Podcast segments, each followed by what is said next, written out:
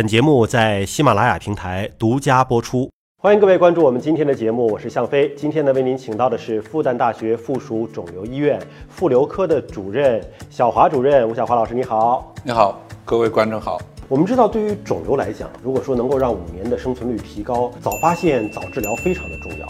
很多肿瘤都有早筛了，比如说像宫颈癌，就是可以更早期发现癌前病变，对吧？卵巢癌有没有类似的早期的筛查的方式方法呢？关于卵巢的筛查，全世界做了很多的研究，包括我们用阴道 B 超去测是不是我们卵巢增大有包块、盆腔包块，啊，早期发现它。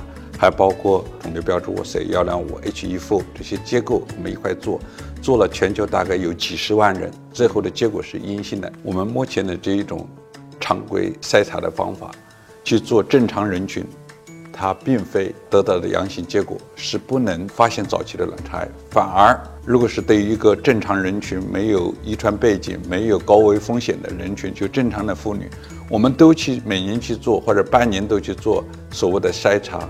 阴道 B 超，或者是 C 幺两五这些肿瘤标志物，最后呢，不但没有早期发现，而且会带来一些弊端。比如说，我们在一百个正常妇女中，我们发现十个人怀疑是卵巢癌，结果发现呢，我们都去做手术，最后发现这十个里头就一个人可能是卵巢癌，那九个人呢，至少有手术的痛苦、手术的费用、手术带来的并发症。所以，目前世界上专业组织。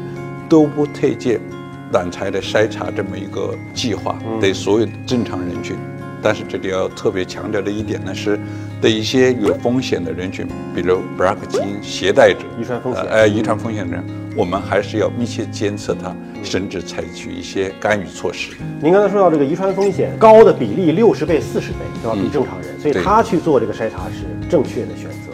但是还有那四分之三。不携带遗传基因，他也可能会发病啊。那这部分患者没有更早的找到症状的方法吗？谈到卵巢癌的症状，其实它没有什么特殊的症状。曾经有人总结过，卵巢癌可能是腹胀、纳差、尿频，是一个很常见的，所有的毛病都可以。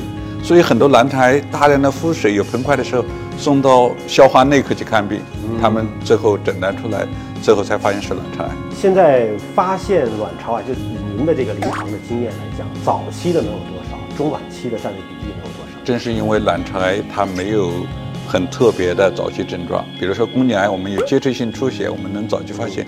它因为卵巢长在盆腔的最深处，正常的时候很小，它发病的时候只是通过它一些伴随的症状，比如说大量的腹水、盆块才能发现。所以我们在所有的新诊断的卵巢癌里头，我们第一次诊断是卵巢癌的百分之七十都是晚期。哦，百分之三十才可能是早期，也就是我们卵巢为什么预后这么差？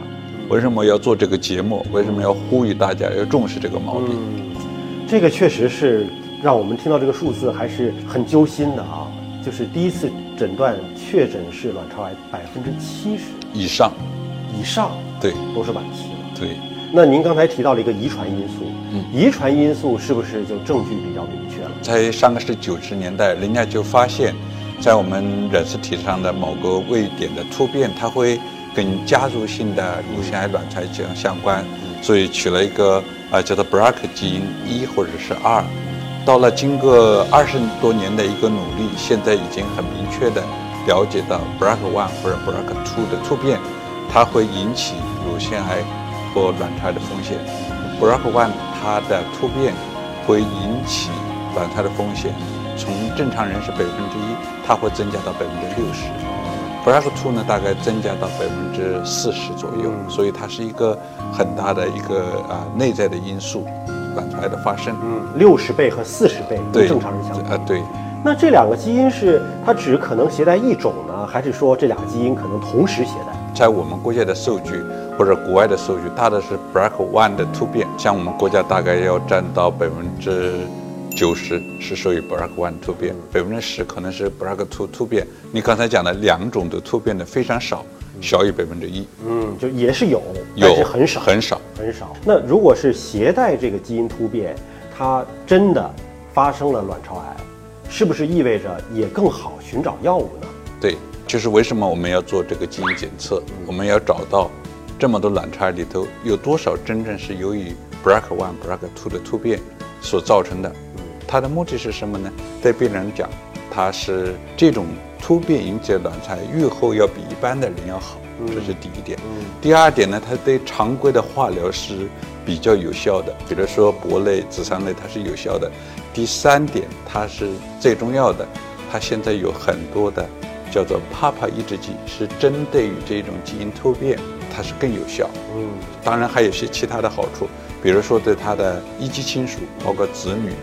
包括他的姐妹都有好处。如果他是个携带者，那他非常有可能他的女儿或者他的姐妹也可能突变。我们再去找他的这些所谓的正常人的携带者，他的一级亲属里头，我们再去做检测。嗯，他是生来具就的就有突变。如果是有突变，我们可以干预他。可以采取一些更有效的预防措施。你是说可以让这些携带者还没发病的提前预防？对，这是个很重要的概念。但是其实大家可能还是觉得。不遗传给我更好一点儿，对吧？这个遗传的概率是多少？遗传的概率，如果是个携带者，它有百分之五十的可能性。遗传呢，它得一半，它是一个常染色体的显性遗传。是传女不传男吗？还是男女都传？都传。都传。刚才讲了，BRCA1、BRCA2 的突变，它主要是引起乳腺癌和卵巢癌。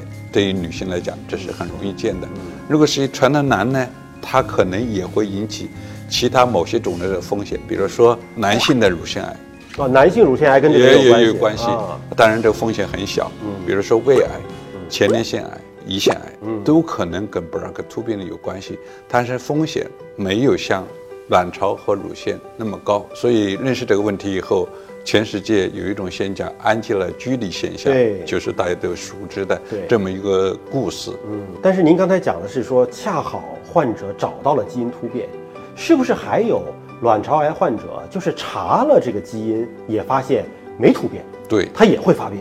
对，据我们中国的资料，我们做了一个全国多中心的研究。一四年我们开始做，在北京、济南、上海、广州，还有四川成都，我们做了五个点，八百二十六例的卵巢患者，我们看看这八百二十六例的患者里头有多少真跟 BRCA。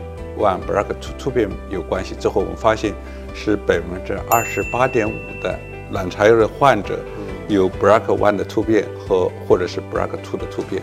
其实是讲只有这四分之一的人，四分之三我们还不清楚是不是基因突变，嗯或者是没有基因突变所引起来的。至少我们目前知道百分之二十八点五在中国的卵巢癌患者中间。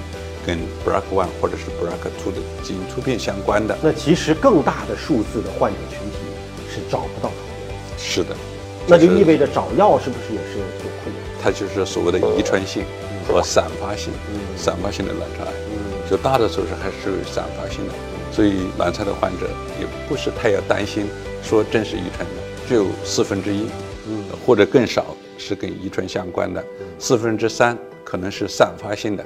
感谢您关注今天的节目，也谢谢小华主任的分享。最终呢，还是要祝大家都有一个健康的身体。下期节目时间，我们再会。